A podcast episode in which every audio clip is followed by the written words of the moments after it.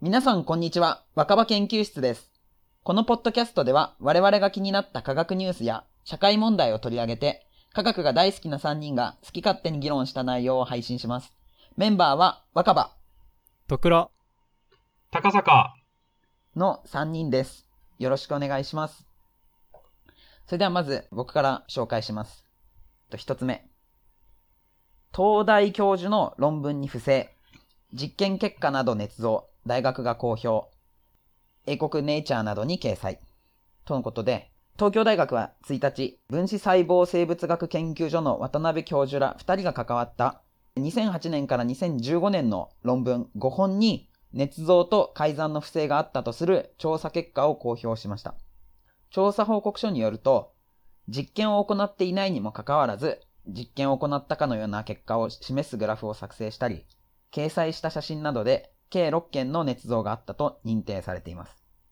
また、比較した2つの画像のシグナルの強度について、意図的に一方の強度を操作するなど、計10件の改ざんがあったとしました。不正と認定された論文は世界的に著名なネイチャーやサイエンスなどの学術誌に掲載されており、渡辺教授は論文の訂正や取り下げについて学術誌側と相談を進めているとしています。とのことです。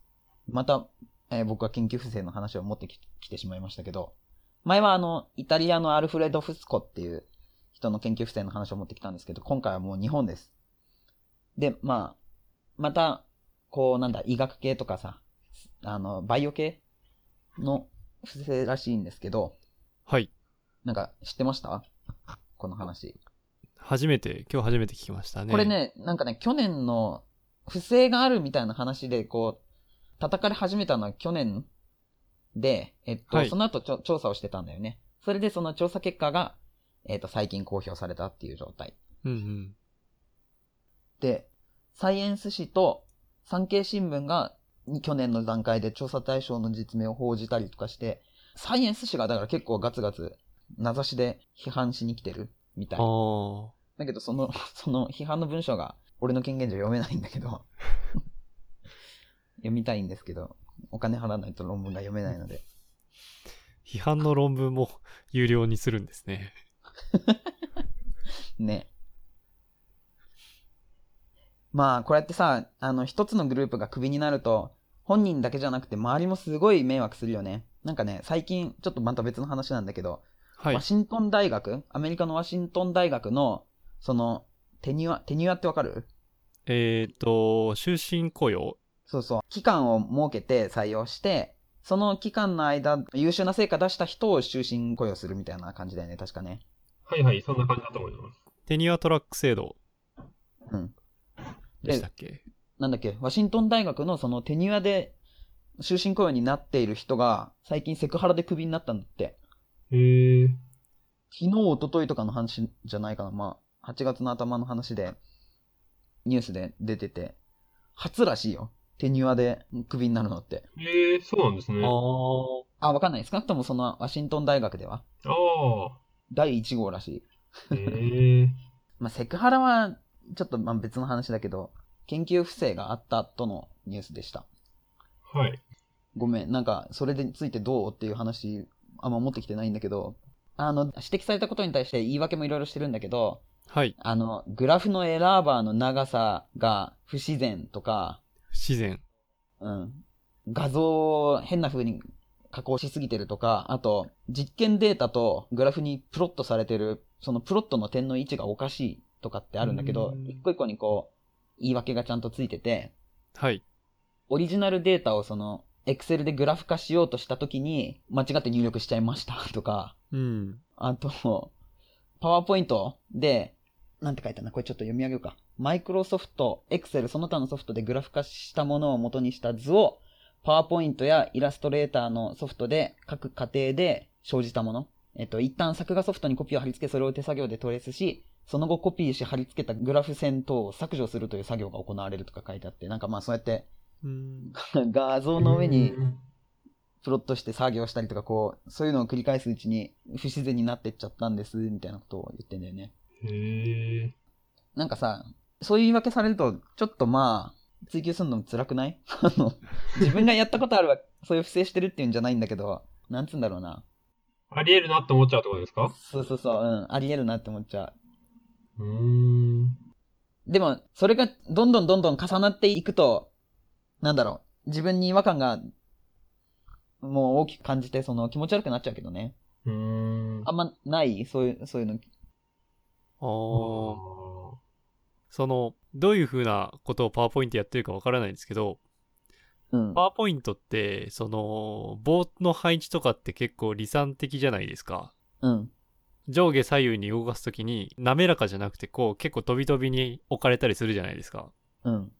そういうのをデータの上に書こうとしたんだけど、滑らかじゃないからちゃんとした位置に置けなかったとか、そういうことを言ってるのかなというふうに思いました。うんそうそう、そういうことも言ってる。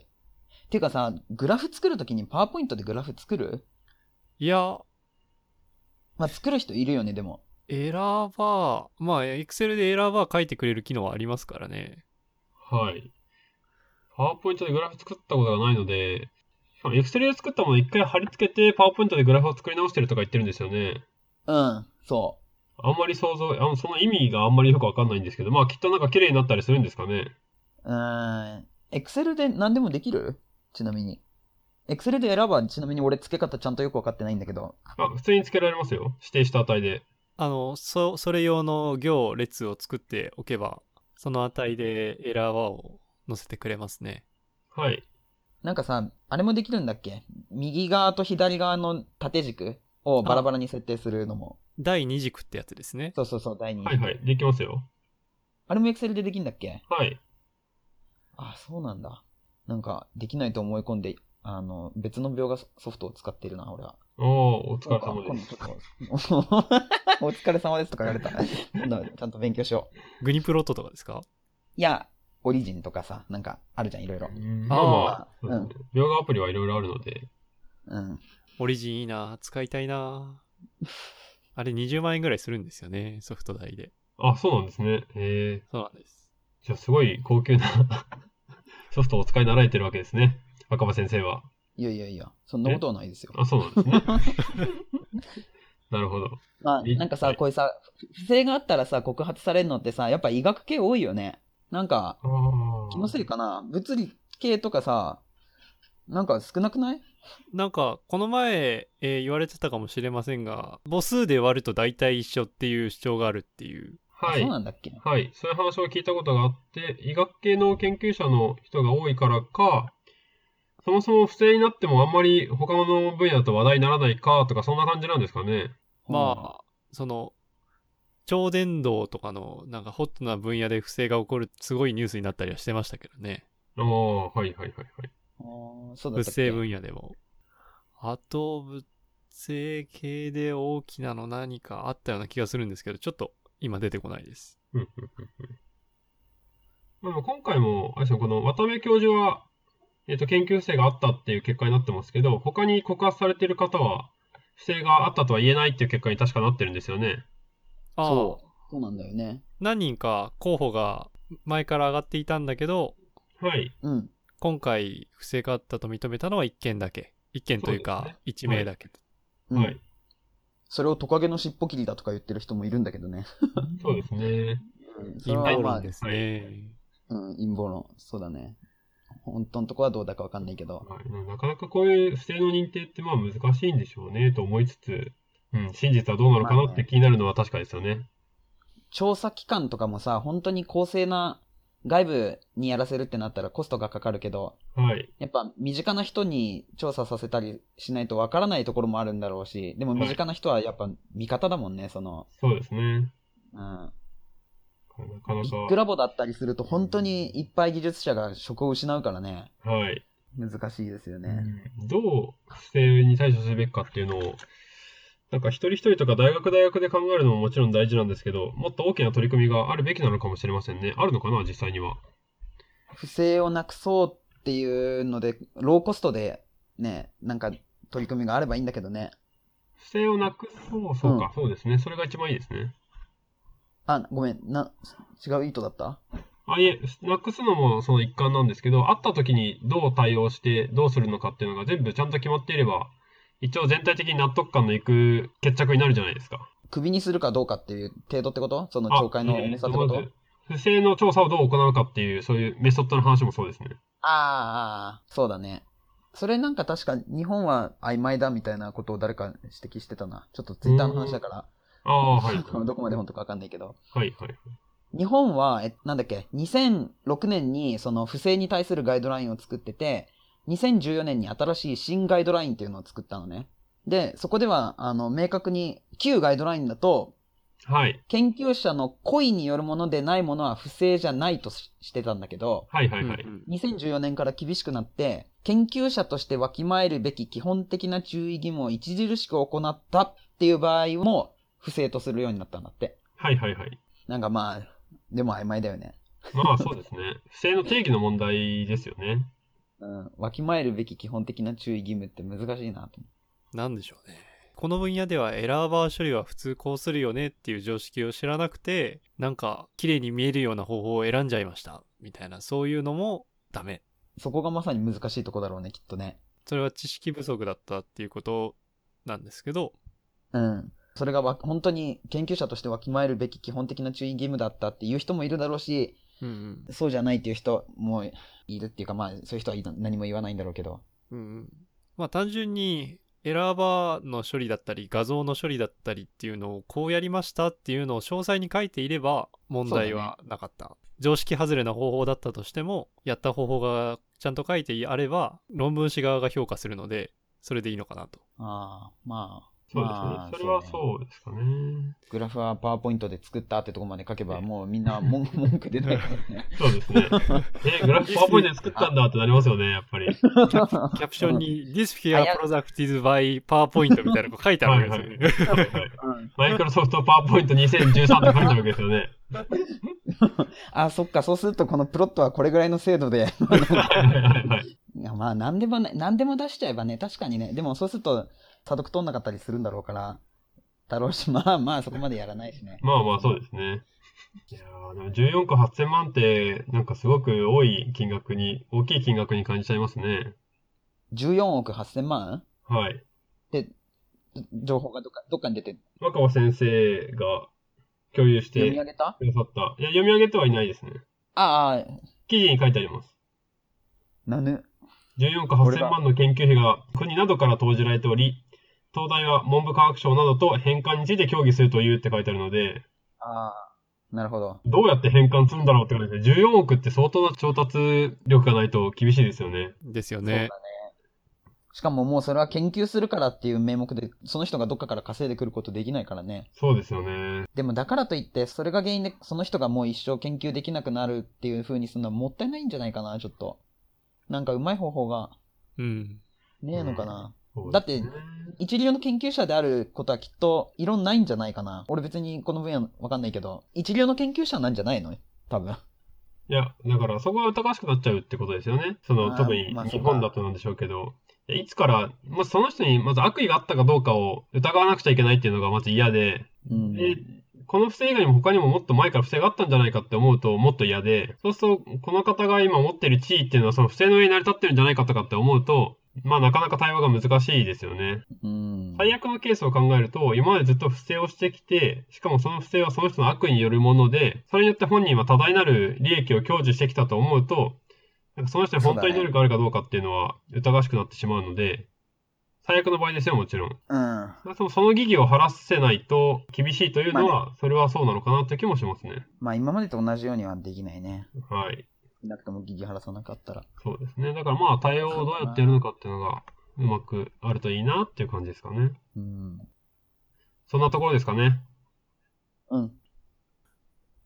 では次の話題です2回連続で東京大学に関連する記事ですおえー、ネドウはネドウ特別講座の一環として人工知能分野の人材不足に対応するため大阪大学と東京大学を拠点として選定し即戦力人材の育成講座 AI データフロンティアコースを2017年度から開講します受講者は最短半年間で講義を通じて AI 知識を体系的に習得するとともに製造現場や顧客行動等の様々なデータを用いた演習を通じてデータの構築方法や解析手法などの AI 技術を身につけることができますネドは産業界のニーズに応えるため、最先端の AI 技術に関して実践的な力を持った即戦力人材を育成を目指しています。という、決してネドの回し物ではないんですが、これはですね、社会人技術者及び研究者を対象としてるんですが、最近 AI に関する人材不足が起こっているということに対応する形で、この本講座を作るというニュースです。具体的にどういう講義内容が予定されているかっていうと、例えば大阪大学では、知能と学習、ビッグデータ解析、脳機能計測概論、知能システム概論、マシンビジョン、知識情報学。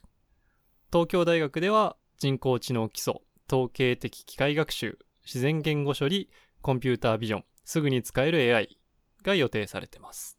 うん。私としてはまあこういう AI ってディープラーニングでの識別率の急速な向上ですかねを起点にして今流行っているわけですがこういう知識取り込んでいきたいなと私も思ってはいます。うんうん。僕も思ってはいます。これさ、なんかさ、こうやって人材不足って言ってるんだけど、教える人はいるのかねちゃんと。あー人材不足でこれから増やしていくことが急務だなんて言ってる時点で、じゃあ今までいなかったんじゃねえのって思って、 じゃあ教える人いいのかなって今思ってんだけど。えーと AI に関するトップレベル講義って書いてありますがこれを指導する先生がどれだけいるかっていうことですよね。うん。誰が教えんだろうね。なんでしょう一人が100人教えれば次の世代では1万人教えられるみたいなじゃあ本当にわずかな数の先生で無理して頑張ってやるのかな。定員は何人なんでしょうね定員に関しては、記事内では読み取れないですね用語解説のところに先端 IT 人材は2022年に4.8万人不足見込みとされている4.8万人。結構な数です よねあと3年で4.8万人追加で教育したいって思うと結構大掛かりですよね4.8万人か。4.8万人まあもちろん、ここだけで賄うって話ではないと思うんですが。でもこれは、あの、大学院レベルと学部レベルの講座って書いてありますように、はい。この分野においてそれほど難しい話ではないのではないでしょうか。おあーまのあそうなーのかな。なんでしょう。やっぱ基礎、基礎の基礎みたいな。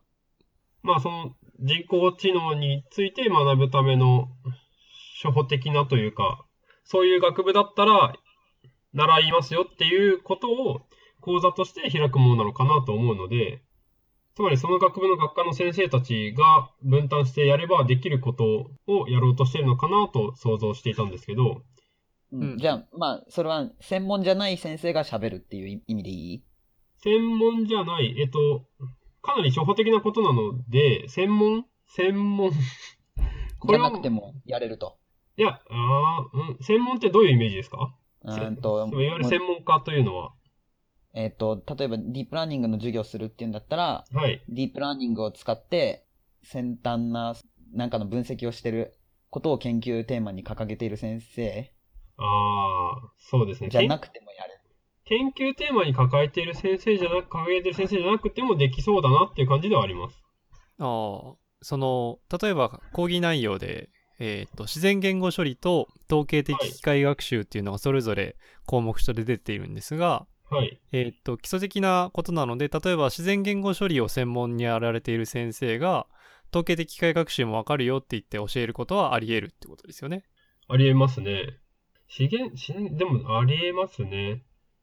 ディープラーニングを一生懸命やあのやって研究テーマに使ってる先生がビッグデータ解析を教えちゃうかもしれないと。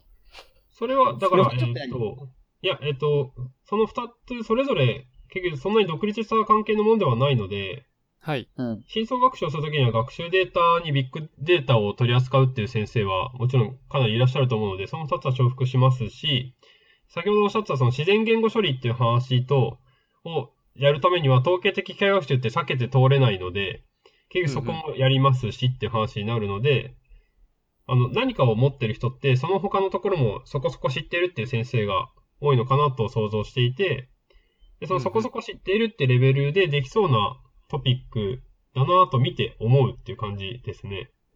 脳機能とか、あの、ケース、本当のケースに落ちてくると、ちゃんと脳について知ってる先生が、まあ、いらっしゃるからそういう授業をやるって話してるのかなって想像はしますけど、基礎のところとか基本的なところが結構多いように思う、思うっていうのが別に僕がこの講義できるわけじゃないんですけど、うん思うので、うんあの、そんななにるほど。はい、難しくはないかなとは思いました。でも、これをちゃんと学べる講座があるっていうのはすごいいいことですね、という感じですが、これを学ぶと即戦力になる AI 分野の人材になれるんだなっていうのもちょっとすごいなっていう感じですね。なれるのかっていう。いや、知らないんですけど、全然なれるかどうかは。えっ、と、最短半年間で即戦力になるとはそこまでは書いてないですが、解析者など AI 技術を身につけることができますって言ってるんですね。身について社会人技術者対象なので、そのまま今の仕事か次の仕事へのステップかになりますっていうことなんでしょうね。そうですね。まあ、その人工知能技術のなんか最先端とか研究者とかっていうのがどういうレベルまで学ばれてるのか全然わかんないので、これを学んだらなんか AI できるようになりますって言われて、本とかとかは全然わからないっていうのがちょっと難しいところですね。ななんだろう、あのー AI の新たな、えっとフレームワークを構築してっていうところではなくて、えっと、すでに研究で、えーエスタブリッシュされたフレームワークを使って、実際の事業とかに適用できるっていう意味での先端 AI 人材、IT 人材か、なんじゃないですかね。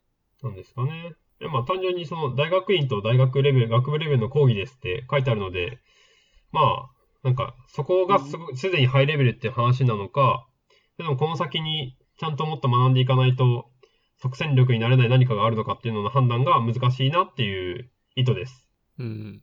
まあ2、3年後に、やたらなんかすごく AI で活躍する日本人が出てきたら、この講座すごかったんだなって話になるんですかね。そうですね。あの、優れたインキュベーションだったっていう。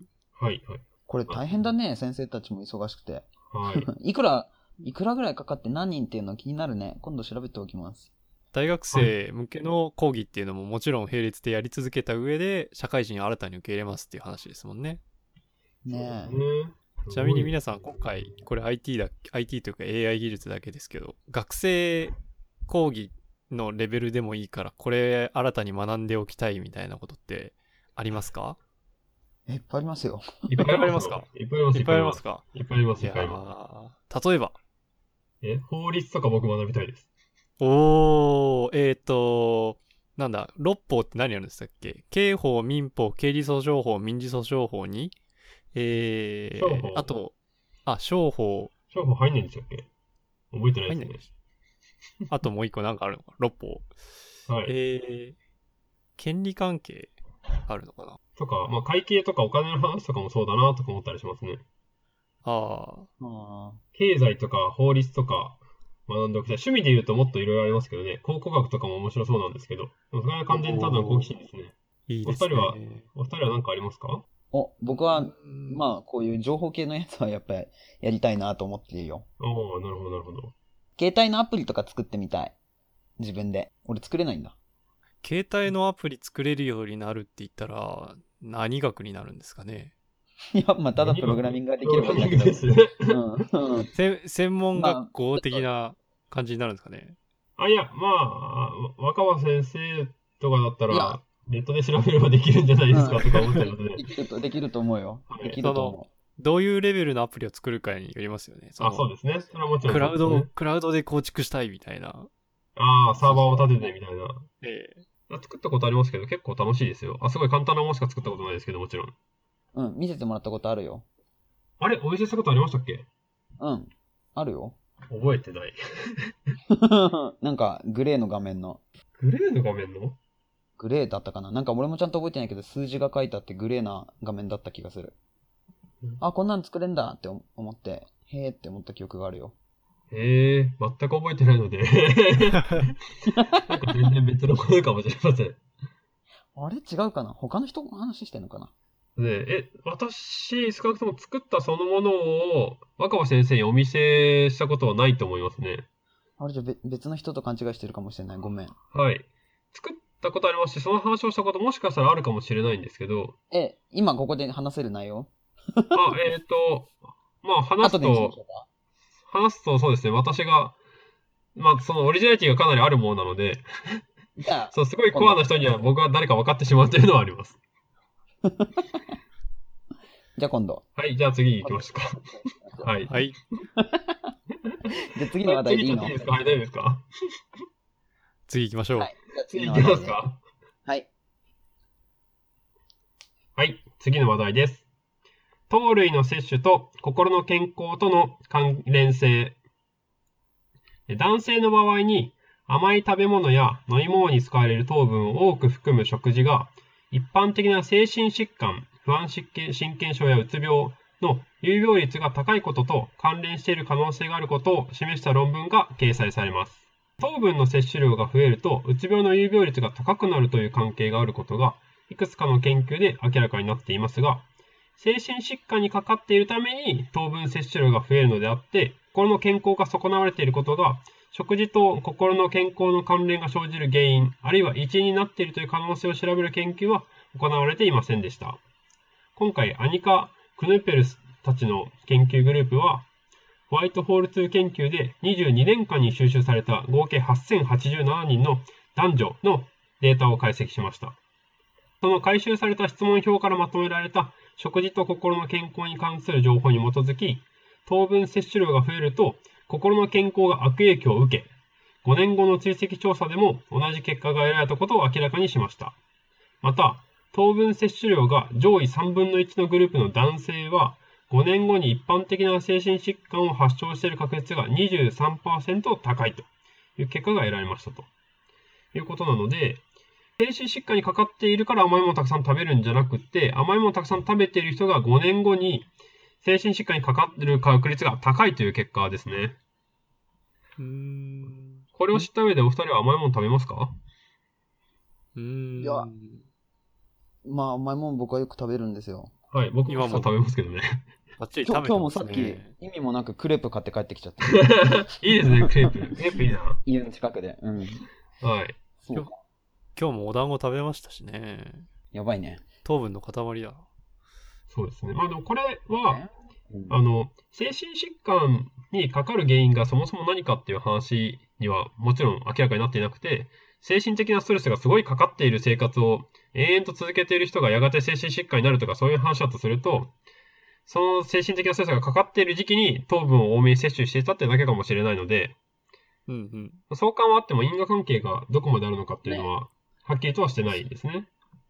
そうだよね。全然わかんないよね。その、そう、こむしろうん、ストレス負荷がかかっていて、はいそれを解消するために糖分を摂取していたい。はい。でも、それに耐えきれなくて、えっ、と、5年後には、すえっ、と、心の健康が軽減、まあ、精神疾患になってしまっていたというパターンと、はい。ストレスを受けていて、糖分も摂取しなかったら、もっと5年後、精神疾患の確率が上がっていたっていう回もあるわけですよね。はい。はい。はい。そこは、糖分摂取量と、精神疾患の原因となるマーカーというか指標みたいのを両方見ていかないとわかんないかなと。そうですよね。体感的にはどっちな気がしますかえつまり甘いものを食べれば食べるほど将来的に精神疾患になりますよって言われた時に腑に落ちるかどうかですねう。ーん。いや、僕は落ちません。私も ですよね。やっぱり甘いものを食べると幸せになりますもんね。願望込みかもしれませんが、ならん、腑に落ちないですね。はうい。ん。なので、まあ、ただ、その糖分摂取量が多いグループを持ってきて、その人たちがストレスが多い人たちだから気をつけましょうとか、そういうのには今回使えるってことは明らかになってますよね。うん。そういうことになってるのかな。えっとですね、糖分摂取量が上位3分の1のグループの男性は、5年後に一般的な精神疾患を発症している確率が23%高いという結果なので、はい。糖分摂取量が多い人たちをも抽出して、その人たちに、なんか精神疾患に発症したんじゃないのみたいな疑いを向けるってことはできるってことですね。確かに。これは糖分摂取量が多い人であって、あそうですよね、はい増えた人ではなく、もっと、その時多い人ですもんね。その時多い人ですね。そっか。なので、相対的な変化を見ずとも、そもそも絶対的に食べる量が多い人っていうのは、精神疾患になりやすい。その人たちの中から精神疾患にかかる人が出やすいっていう感じですね。うんうん。うーん。かといって食べないようにしようっていう気持ちにはならないな。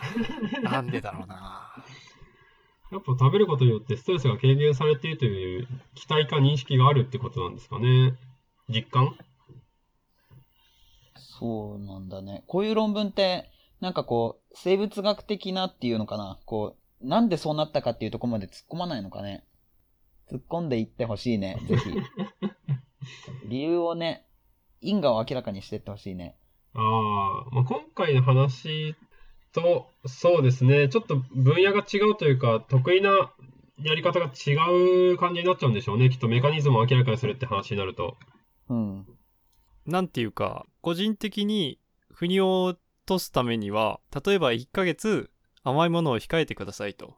で、控えた結果、あなたは確かに幸せになってる、こけ心が健康になってるっていう証拠を見せてもらえば、ああ、じゃあこれからも控えようかなっていう気持ちにはなりますね。その、なんだ、運動して体重が減ったから、じゃあこれからも運動しようみたいな、そういうフィードバックが欲しいかなと思いますね。うん。そうですね。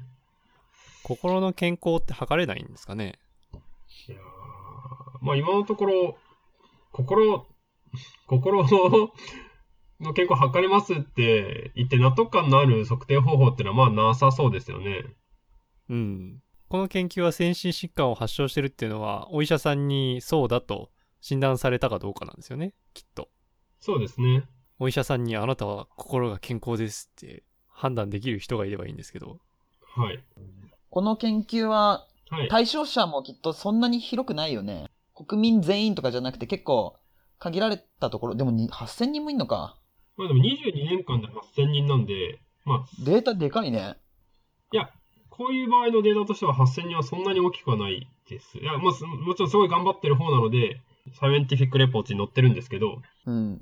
8000人のアンケートか。20年間の。そうですね。でもさ、もちろんこれが日本だったら同じかって言ったら全然違うかもしれないよね。あ、そうですね。今回の知見は、うつ病にかかりやすい人は糖分摂取量が多い傾向があるという仮説ははい。裏付けられずって言ってて、まそこを断言してるわけじゃないんだよね。そうですね。長期的な心の研究に悪影響を及ぼす可能性があるみたいな話だよね、きっとね。まあはいまあ、及ぼすことが明らかになったって言ってるか。なんか、俺のことも測ってほしいな、だから要は。どう、どう測ってほしいですかわかんないけど、20年アンケートを俺から取って、はいで、そっから先5年間ぐらいを予想してくれるみたいな感じだと受け取ればいいんでしょそうですね。に ?20 年後の、はかい。らあスタートした 5, 5年間か。あー、はいはいはいはい。そうですね。ぜひ、いやってくれていいよ。全 や然。ってくれていいよ。そうですね。あの、 その、こういう、なんだ、こういうアンケート研究って、はい。やってます、あの、募集してますみたいのって、どっかで公募されているものなんですかねそれとも、もおーあ、の、ある時手紙が来てあなたにアンケートしたいですみたいのが 来るの か。そんなダイレクトメールみたいな来方はしないと思いま すよ。やっどうなんですかねやっぱり病院とか行ったついでに、こういうの参加してみませんかって誘われるとかが多いんですかねやっぱりお医者さんと連携してるから、精神疾患って判断するお医者さんもいるので、はい。知見バイトみたいな感じかな。そっち系で探したら意外とあるかもしれないですね。ね、知見のバイトばっか探して、はあい。の、働いてる人もいるからね。そうですね。こういうアンケートしか取らないような知見で20年間ぐらい協力してると教えてくれるかもしれないですね。そうですね。 探してみますか ?20 年にわたってあなたの食生活を教えてくださいみたいな知見を探したらそれで教えてくれるんじゃないですかね。いそうですよ ね。やーそんな知見ありますかねでもあったらすごいですよね。ええ。知見バイトって二人ともやったことはない私あります。あるの何やったん何やったそれって喋っちゃいけないんじゃなかったでしたっけなんかいけないかもしれないので、ちょっとごめんなさい。あ、そうなんだ。はい。でもまあ、いろいろやったので、なんか喋っていい範囲の話があったら今度思い出回しでもします。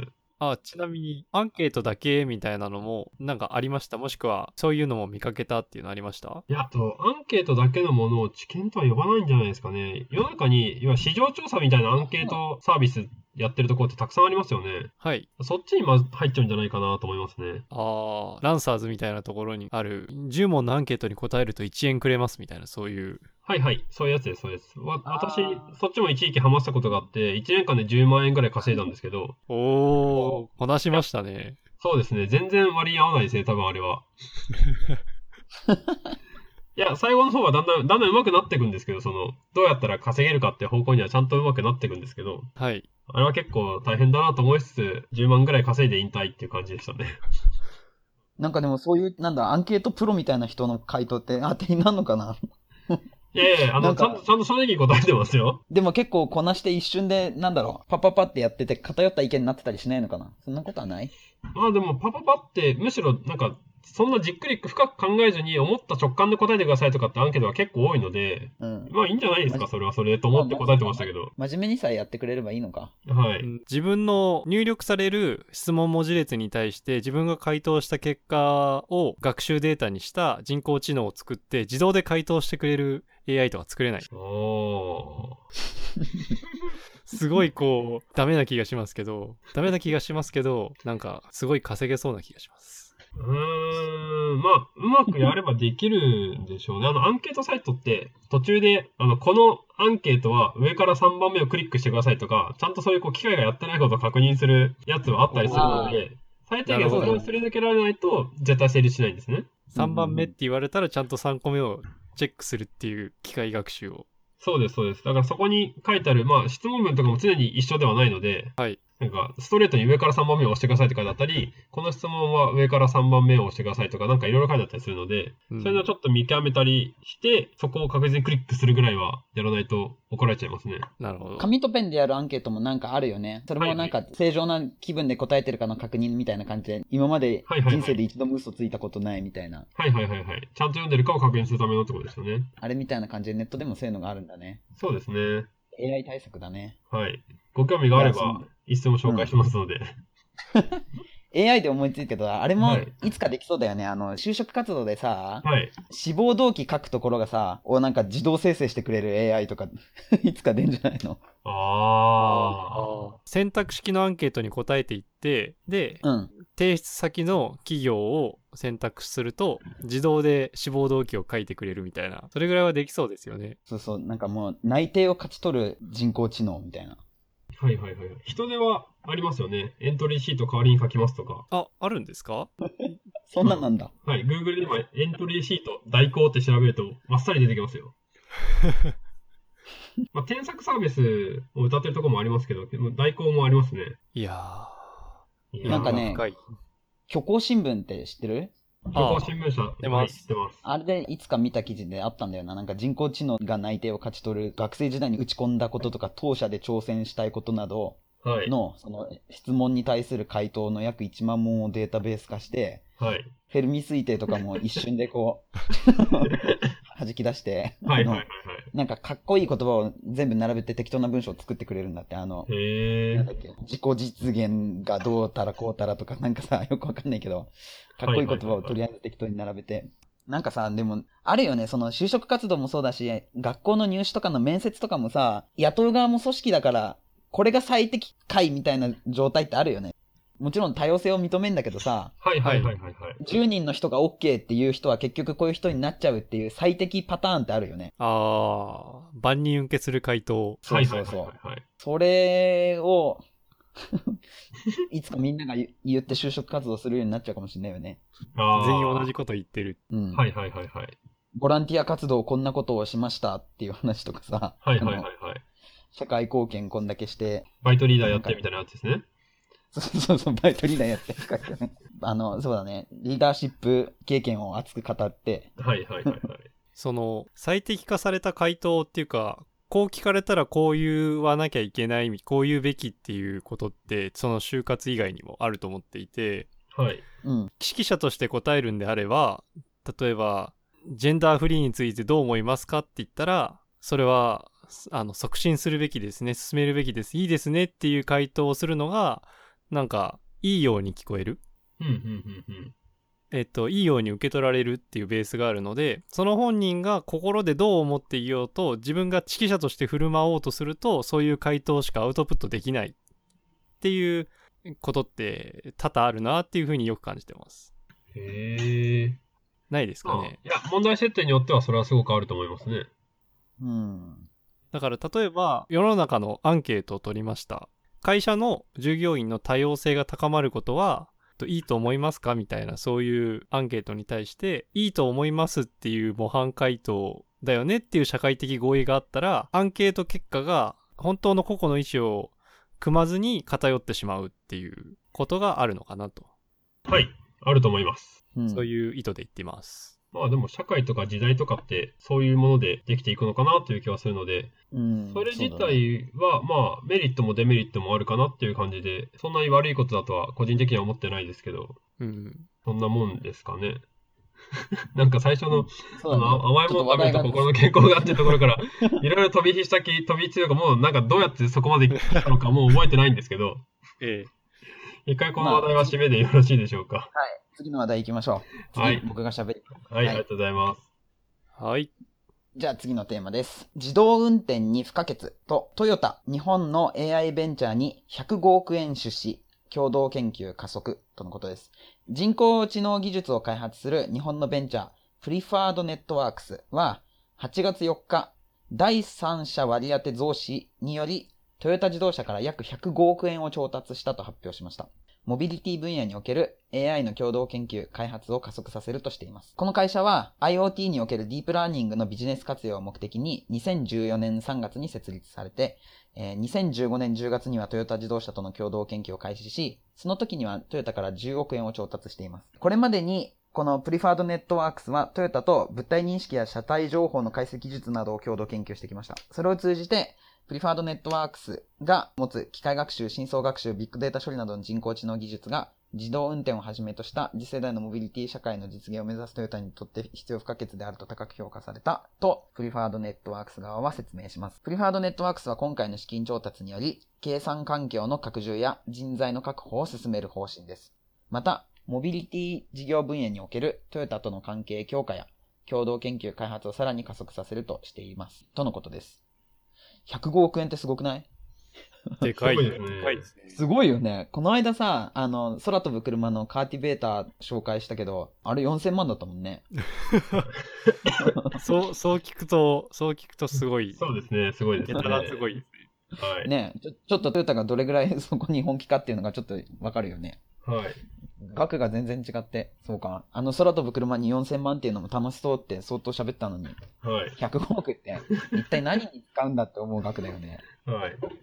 これ、あれですよ、2015年10月に10億円渡してるんですよね、トヨタさんは。うん。うん。で、それで、その1年10ヶ月後の今回105億で10倍にしてるので、 うん、相当いけるんちゃうんか、これっていう感じになってるってことですよね。ねえ。はい。そこがすごくいいなと。いはい。いやそれでさ、俺もうこの会社が気になっちゃってさ、結構調べたんだけど、結構ってか、ちょっと調べたんだけど、はい、あの、今、東京の大手町にオフィスがあって、多分ね、そことアメリカのね、オフィスが2カ所あるだけで、きっと、あの、オフィスの写真から想像するに、社員きっと数、100人いないと思うんだよね。数十人なんじゃないかとか思うんだけど、はいはいはい、はい。まあちょっとほ、本当にこれは、俺が写真見ただけの勝手な主観、そのオフィスがあって、パソコンが、まあ、40台ぐらい並んでる状態が見えたから、まあ、マックス40人ぐらいなのかなって勝手に思ってんだけど、はい。それでこの額だったらもう、一体何に使うお金なんだかわかんないけど。そうですね。 105億円なんてね、怖くて使えないわ。105億っていう数字もね、なんかだから、ある程度両者が合意が取れた上で105億になってるんだろうから、これで人何人ぐらい雇って、どんなもん買って、どんな風に開発環境を拡充してっていう、一人があっての105億なんだろうけど。はい。すごいよな。これだけ払えばさ、なんか進むよね。そうですね。トヨタって何億円稼いでんだっけまあ。105億ってそれなりにあるよね。どうですかね。でも何兆とかそういうレベルですよね。うん。な何兆とか何十兆とかそういうレベルですよね。うん。利益で、えーと、とパッと出たやつだと1兆6000億。なので、そのうちの、えっ、ー、と、 105億だと、 1%ぐらいを投資してってことですね。ああ。 1%未満か。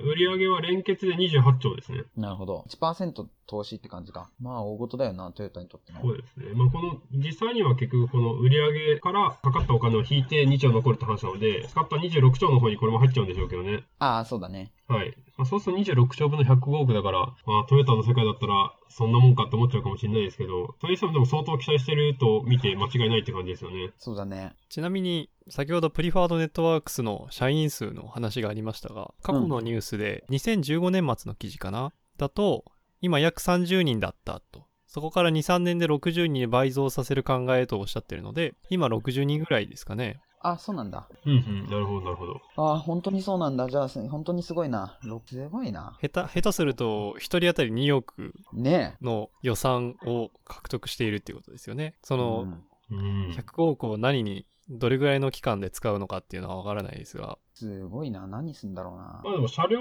情報の解析技術とかって書いてあるし、物体認識とかも書いてあるから、あれですかね、車ガチャッと何台も買って、ブンブン走らせて、そこになんかさせるとかそういうことするんですかね。そうだね。でも、プリファードネットワークスって多分、そんななんかし広い敷地とかがあるんじゃなくて、オフィスだけだと思うんだよね、現状。はいはいはいはい。まあ、どっかでやり、なんかやんのかな、土地買って。ああ。えーまあ、共同研究なので、トヨタが持ってる試験場をお借りして、そこで何十台か車ぶん回すとかでもいいのかもしれないですけどね。うんうん。まあ、そうだね。いやー、いいな。まあ、ちょっとその辺はわかんないけど。はい。なんかディープラーニングとかってこう、まあ俺が聞くのが遅かったのかもしれないけど、最近聞くようになった言葉がもうどんどんこう、いろんなところで仕事に疲れるようになってくのは早いね。そうですね。まあ、一ユーザーとしては、すごく期待したいなって感じですよね、こういうのは。うんう。うんん。もう、あれ、自動運転の話もこの、ポッドキャストでしたっけでなんか、車に、関する話は結構したけど。カーシェアリングの、なんか駐車場シェアリングみたいな話を若葉先生からあったような気がしますけど、幻の回だったらすいま せん。いつかそういう話を若葉先生としたような気がするんですけれども、プライベートコミュニケーションかもしれないよね。全然わかんないよね。もうプライベートコミュニケーショ ン。そうですね、久し若ぶ葉りに先聞き生は、まはしいた。若葉先生はプライベート仲いいですからね、そういうことがあるかもしれませんね。いやいや。いや、多分この、このポッドキャスト上でお話ししてると思いますよ。してるよね。自動運転の話、うそんなに会話出てきてるんじゃないかまたな。話したから、じゃあ次の話に行きますはい、了解です。自動運転の話し始めたらまた長くなりそうだよね。 自動運転の話するいや、 また今度あの、叱るべき時にその話来るんじゃないですかね。ねえ、また、またしようよ、自動運転の話。はい。ああ、幻の第3回疑惑ありますね。まあいいや。はい。次の話題行きましょはい。う。はい。次の話題です。日本企業の管理職は合理的だった。東北大学カレー医学研究所。ここのカレーは、えーっと、食べるカレーではなく て、年を重ねると いう。言葉だとちょっわとかりますはい、わかりました。ありがあとうのござい言い言い訳が難しいんですけど、ます。はい。カレー医学研究所の、えー杉浦教授と、えー博士学生の、えー影山さんは日本人ビジネスパーソン1600名を対象に認知スタイルと食会、えーここの食会はあれですあの管理職だとか従業員とかっていう意味ですね食会の関係性に関する調査研究を行いましたその結果、食会が上がるにつれて、日本人のビジネスパーソンにおいては合理的になることが分かりました。対して、英国企業では食会が上がるにつれて直感的になると言われており、真逆の結果となりました。この結果は、オンライン学術雑誌、フロンティア・イン・サイコロジーに掲載されました。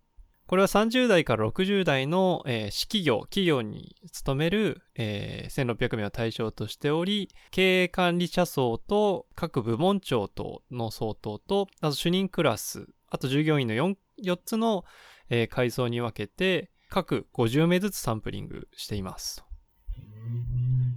さらに、えーその4階層に4つの年齢層、さらに男女の性別の32クラスに分けて各50で1600名ですね。方法は認知スタイルを計測する質問紙で行いましたと。記者たちは日本人管理職は合理的な傾向があるので分析的に思考し計画を立てるのが得意でありそれを着実に実行することに長けていると言えるかもしれません。しかし実行すべきアイデアやイノベーションを発想することは苦手としているかもしれません。一方で、直感的な傾向がある英国の管理職は、優れたアイデアを生み出すクリエイティブな能力は長けているかもしれませんが、逆にそれを実現するための行動計画を立案することは苦手としている可能性がありますと。という研究のプレスリリースです。研究の研究結果のイメージ図というのがこのプレスリリースにあるんですが、日本人上位管理者層になるにつれて合理性が上がっているんですが、直感性は どの層も低いというふうに読み取れます。こういう感じになっているなっていうのは皆さん、会社でなくてもいいんですが、例えば、うん、基地研究室の中とか、えーっと、部活の中とか、まあ、そういう傾向あるなっていうのは腑に落ちますかうん、まあ、そうだね。落ちます。落ちるな。うん上に行けば行くほど実現力があるっていう、なんでしょう、実行力があるかな。具体的実行力がある人がどんどん上に行っていくという仕組みだっていうことですよね。う逆に、んこれ日本人の結果なので英国人の結果は元論文を見ても実データが出てこないんですが上位管理者層が直感的な仕事をして実際に実行する従業員層が合理的な思考で着実に進めるっていうのはなんかすごい理にかなってるような気はするんですがそっちの方がですねそれについてはどうでしょう同意ですかねいやむしろやっぱりあの上位者層の方が合理的であってほしいっていう気持ちがありますかまあ、両方いたらいいんじゃないかと思いますけどね。ああ理想的には偏りがない方がいいだろうと。偏りがない方がいいだろう。そうですね。合理性がある人は合理性がある人で、多分上級管理職にいた方がよくって、はい。で、直感性がある人は直感性がある人で上級管理職にいた方がいいのかなと思いつつ、まあ、両方別のタイプが上級管理職にいると喧嘩するからまずいって話なんですかね。うん。喧嘩すると思うよ。うん、合理的な人の方が下が支えるよね。支えるっていうか、まあ、下に、合理的っていうのは下の人によく説明してるってことじゃないのかな。うんうんうんあ直感、その人の直感の根拠を下に説明したら合理的で説明しなかったら直感的になっちゃうんじゃないかなっていう、なんとなく、そんなイメージもあるんだけど。ああ、イメージとしては、上司がこういうことをやるべきだ。なぜならば、こういう理由があるからだっていう説明をするのか。うんそれとうもん直感的だったら、こういうことをするべきだ。なぜなら、そう思うからだ。みたいな。俺がそう思うからだ。みたいな、そういうイメージなんですかね。そうそうそう。そんな風になっちゃうようなイメージがなんとなくある。極端に言えば。ただ逆に、えーっとうん合理的な思考をする人は合理的に、えーつまり理由が説明できないアイデアに対しては推進する気持ちにはならないっていうことですよねきっと。そうだねうんうん。あとはまあ、あの、目標ってちょっと高めに設定した方がいいんだけど、その目標の起き具合とかだと思うんだけどね。上の人はさ、その現場の人がどれぐらいのタイムスケジュールでどこまでいけるかっていうのを、社員全員分把握して、何百人いて、い2年でここまでいけるだろうっていうのを目標をバンと作んなきゃいけないんだけど、その根拠をさ、全員、社員一人一人まの、なんだ、能力とかまで落とし込んで計画立てないだろうから、うんうんその目標の高さが、そういうところにかかってくんじゃないかなっていう気がする。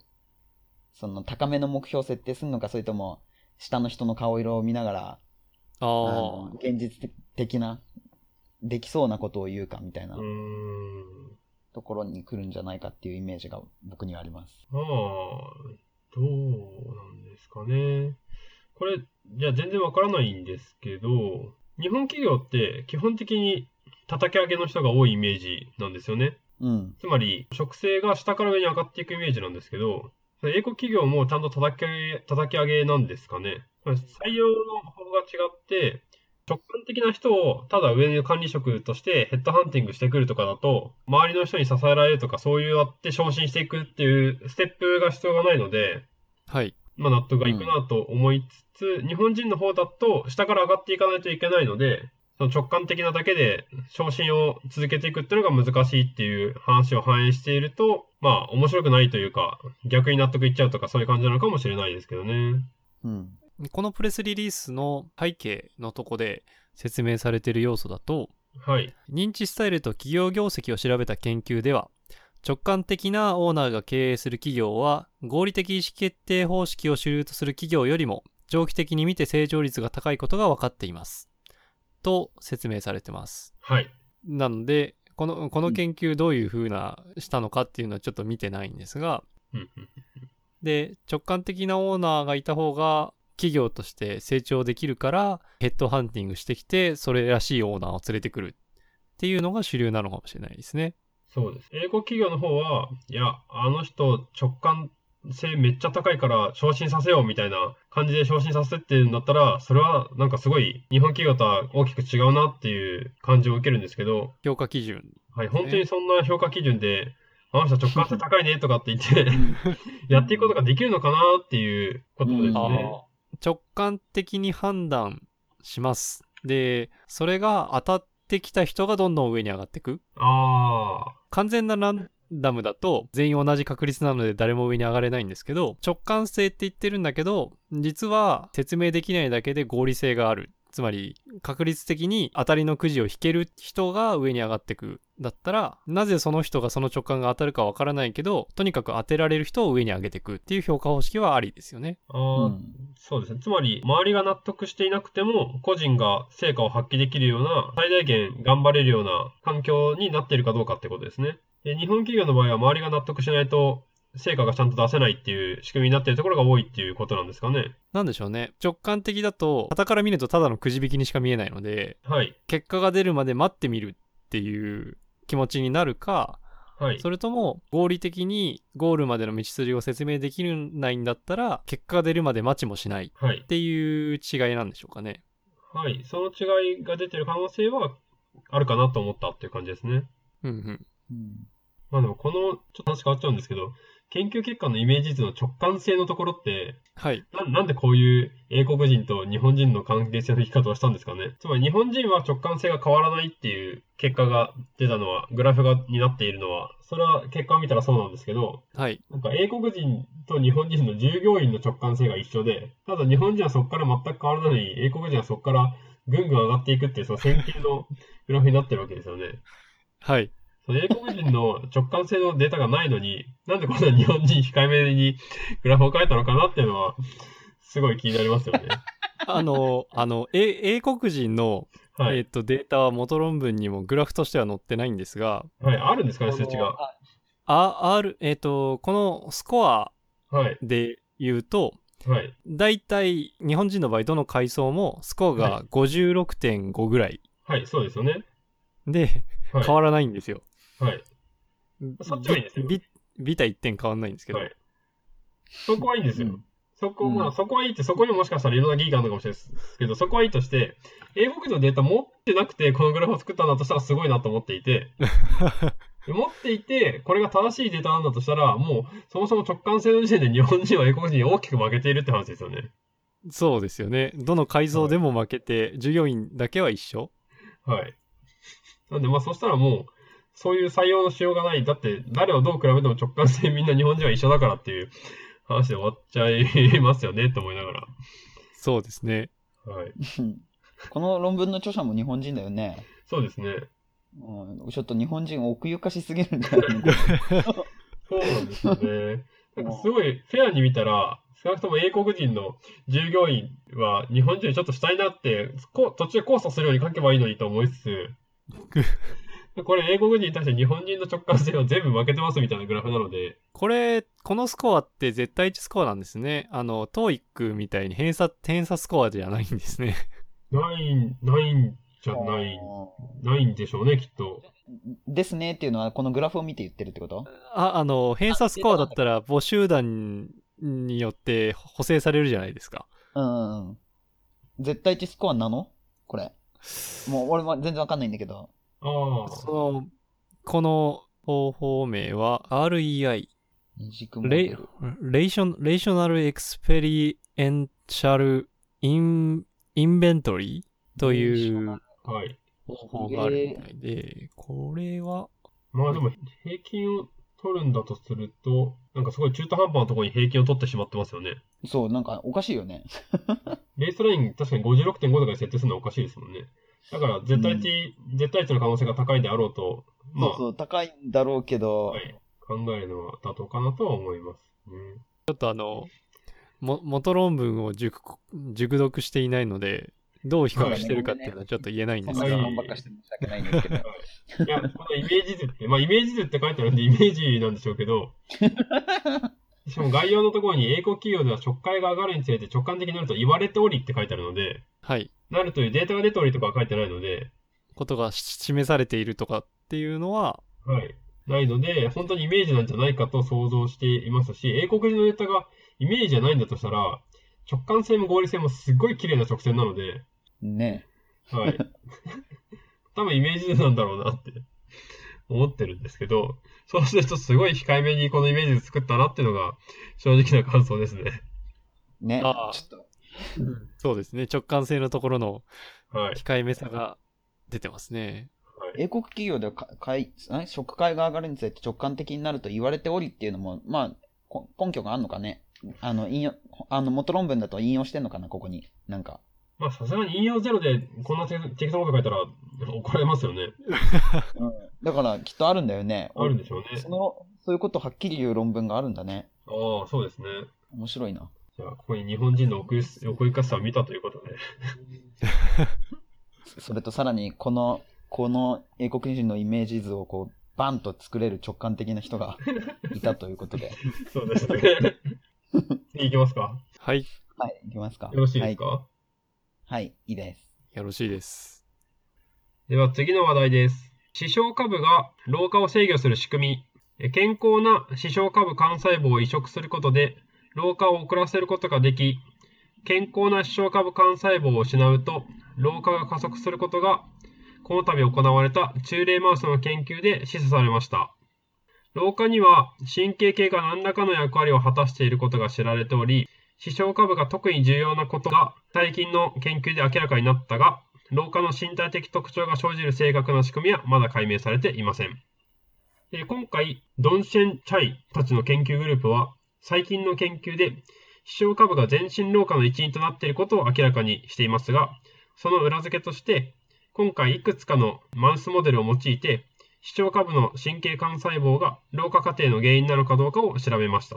まあ具体的には、マウスモデルの体内にある特定の幹細胞を欠損させて、老化に似た生理的変化の加速または寿命の短縮を観察しました。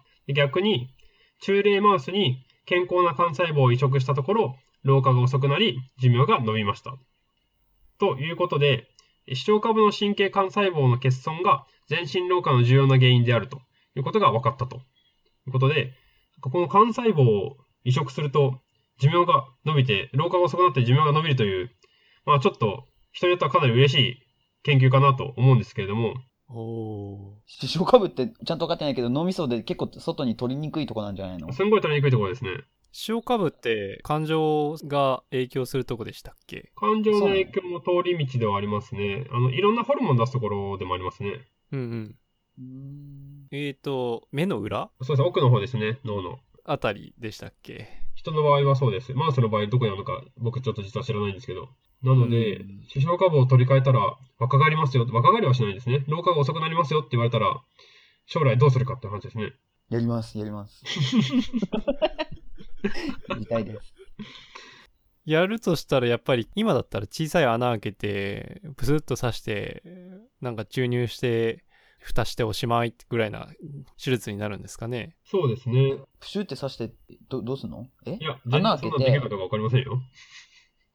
え、どういう意味あの、あた単なる想像。像ですけど多分、うんえっと頭の前の方のところの頭蓋骨に小さい穴開けて取ってで、うん細長い針を刺して針を刺してでこれ幹細胞ですよね幹細胞をピュッて注入して、で針抜いて開けたところの蓋を閉めて縫合みたいなイメージです ね蓋開けてその視床下部に至るまでにもなんか大切な期間きっといっぱいあるよね。ありなますのね。で切りつけないように細い針で奥あ、まで避けるっつうのか。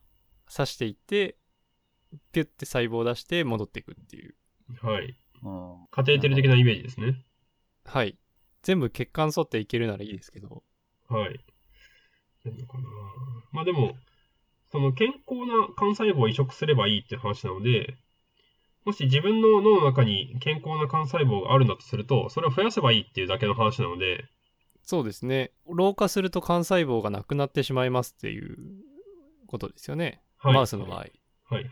なので、それをうまく、まあ、取ってきて外で増殖させて中にもう一回入れ直すか、その脳にある幹細胞がもっとちゃんと増えるように何か刺激を与えてあげるってだけでいけるかもしれないとかですよね。うん。そこまでいくとアンチエイジングできるかもって感じですね。うん、そっか。うん、幹細胞が行っている役割を何かで代替できればいいんですよね。あ、そうですね、確かに。今回は、一応この視床下部の神経幹細胞が脳脊髄液に分泌するエキソソームマイクロ RNA があって、なんか、抗老化作用の一部に関連しているのではって書いてあるので、はい。この脳脊髄液に分泌するエキソソームマイクロ RNA っていうのが、なんかうまく、やってる働きをうまく再現したり、代替したりすることができれば、アンチエイジングの道がパッと開けるってことですね。ですね。うん。うん。ですね うん、ここういうのの大体超難しいと思うけどね。そうですね。これは、老化を遅らせるっていうだけであって、寿命が伸びるとは言ってないんですよね。いや、えっ、と、老化が遅くなり寿命が伸びたと書いてありますね、マウスに関あ、して寿は。命が伸びたって書いてあるんですね。はい。じゃあ、120歳まで生きれるかもしれないってことですね。そうですね。150歳とか180歳まで生きれるようになるかもしれないですよ。何パーセント増えたか特に言ってないのかもしれませんが、まあ、い日本と、ま、日本、人間とマウスだと違いますしね。そうですえ、ね。でもじゃあさ、なんかの細胞がさ、意図的に寿命が短くなるように一生懸命働いてるってことなのあいや、えーっと、あいや、まあ、そのシステムとして、システムとして、ああ、はいはいはいはい。この細胞が元気に、何い、い続けるようにすればさ、寿命が伸びるっつうんだったら、もともとシステムとして、その、体の中の、この、なんて言ったらいいんだろうな、分子がこう動いてこうやって減っていくみたいな、このシステム自体が、はい。なんかそう作られてればいいんじゃない寿命が最優先にこの生命の体が作られてないのかねって思った。ああ、はい。死なない生物はいないのかって話ですよね。うん。確かに。まあ、なってないんでしょうね。死ぬシステムが絶対に老化しないっていう死なないシステムの生物はいない。いないというか、淘汰されてしまったのかな老化ってなんか必要なの、気候なのかな脳がなくても老化しますもんね。えっと、まあ、そもそもで言うと、えっと、加齢現象のうちの、えっと、なんか、いい感じだと思っているものが発達とか成長とか言われてるもので、悪い感じだと言われてるものが、えっと、老化って呼ばれてるだけですよね。うん、うん。ああ、そういえばそ、そう言われるとそうだね。はい。なので、途中までは、むしろすごく、あの、有益なことが多いんですよ。なるほどそ。の、多分同じシステムで動いてるはずなので、そうか。はい。で、途中までは成長も早い方がいいですよね、もちろん。うん。だから、これをものすんごい、なんか、いいように解釈して都合よくやると、なんか、最初の成長はめっちゃ早いけれども、せ例えば成人して、すごく成長しきった後は、加齢がそこからものすごく遅くするとか、そういうレギュレーションができるかもしれないとかってことですよね。うん。あと、成長を遅らせることもできるってことか、じゃあ。そうですね。あーなので、まあ今、その適当に別に根拠もなくそういう理由付けをしましたけど、まあ、まあうんまあそういう仮説で、まあ成長しなくちゃいけないから、なんかそういうシステムになってるって可能性はありますよね。うん。うん。なので、自分が今最盛期だなって思った瞬間の体で、寿命がすんごく高くなって、老化がすんごく遅くなるように、コントロールするとかってのができたら、まあ確かに生活の質というか本人の満足度は上がりますよね。そうだね。コントロールエイジングか。そうですね。へえ。さすがに若返りはできないんで戻れないですけど、これだけだと。成長、あの、老化も成長と同じと考えると、はい。例えば、視床下部神経幹細胞が成長速度をコントロールしているとすると、今ここで老化を止めたいって思って、幹細胞の数を維持すると、そのまま成長し続けちゃうっていう可能性もあるんですよね。そうですね。頭蓋骨はもう固定化されてるのにどんどん脳が大きくなっていったり、どんどん背が背が伸びていったり、はいはいはい。可能性もないわけじゃない。まあ、研究がそこまでいってないのでって話ですけど、あ、そうですね。大いにあると思いますよ。うん。成長と老化が一緒だって考えるとちょっと一概に喜べないかもしれないですね。まあ今回確かに中齢マウスに健康な幹細胞移植なので、すごく若いマウスとかに入れてるわけじゃないんですよね。うんうん。今回、これでちゃんと言えることも、我々人間に置き置き換えられたとしても、成人になってからの話だけに限定されるのかもしれないですね。その前にやると、なんかいろんなデメリットが出てきちゃってうまくいかないみたいな話はあるかもしれないですね。うんという感じの話で、いや、なんとなくこういうのを見ると、若返りってできそうでいいなっていうくらいのニュースですが、これはネイチャーに載った論文なので、あの、話題性たっぷりということだと思います。はい。コントロールエイジングだから、なんか、ね、たくさん映画のテーマにもなったような話だよね。そうですよね。なんかそういう映画もなんか何個か見たような気がすんな。はい。SF 的なものでありそうですよね、いろいろ。うんうん。永遠の命欲しいっすね。お、欲しいです か欲え欲しいしかい。え、なあどうだろう。ちょっとあんま考えたことないけど、まあ、みんみんなが得るんだったら欲しいけど、自分だけだったら嫌だな。ああ、不老不自死分。だけでも欲しい。うん。自分だけが不老不死。死にたいと思った時に死ねないんだったら辛いかもしれないですね。ああ。今回のこれは不老の話ですよね。はい。まあ、どっちも確かに、スイッチがあって切り替え自由だったらいいかもしれないですね。いずれ、あ、死にたいなって思ったらボタンポチッと押したら死ねる。けど、うんボタン押さなかったら永遠に生きてるっていう世界になるかもしれないですねう。んうんうんうんうんうん食料問題が大変そうですね。確 かうに。んあ、でも死なないからいいの か。あ、そっか。えーさすがに、さすがに食べ物食べなくても知らない世界になるのは、うん、大変ですね。 そうですね。でも不老不死の不死って、まあそういう定義かなとちょっと想像したので、な何にしても死なないってことですよね。なんでしょう。デジタル生命体ぐらいにならないと難しいかもしれないですね。ああ、そうですね。はい私たちの本質はコンピューター計算の中にあるみたいな、そういう。はいはいはい。なるほど。電力が必要ですね。そうですね。うんでも本当に不老不死になれたらそういう世界ですよね。みんな何も食べなくても生きていけるし、どうなっても死なないみたいな。はい。人とは何だっていう壁を乗り越えればはい。可能かな。ねうん。そうですね。死なないけど止まるってことでし ょ運動エネルギーの根源がなくなって、運動エネルギーを作り出すための化学エネルギーが足りなくて止まるんでしょそうですね。でも止まったまであまの、うん。止まったままなので、またエネルギーが来れば、あーまた起き出しますよ。そうですね。雨が降れば、 雨っていうかまあね、自分でた咀嚼することもできないからきっと、バッテリーのスターターみたいな感じでなんか、外部から無理やり動かしてもらうんだよね、ギュイーンっつって。そうですね。人工呼吸かなんだかわかんないけどは。いはいはい。嫌だ な。それより、それよりはなんか痛痛みがなくなる研究してほしいな。いつでも死ねるようにっていう話と関わるんだけど、あもうし死んだのの何が嫌だって俺苦しいとか痛いとかが心配。あ。あ触覚とか五感をスイッチ一つでオンオフできたりうん。それは椎間板ヘルニアとかで常に腰が痛い人ってあの背骨の神経に配線つないで電気刺激で痛みなくすっていう施術がありますよねあ。へえ、そんなんあるんですね。そういうイメージをしましたおー虫歯も神経抜くのって痛くないようにだよね。そうですねそうですね。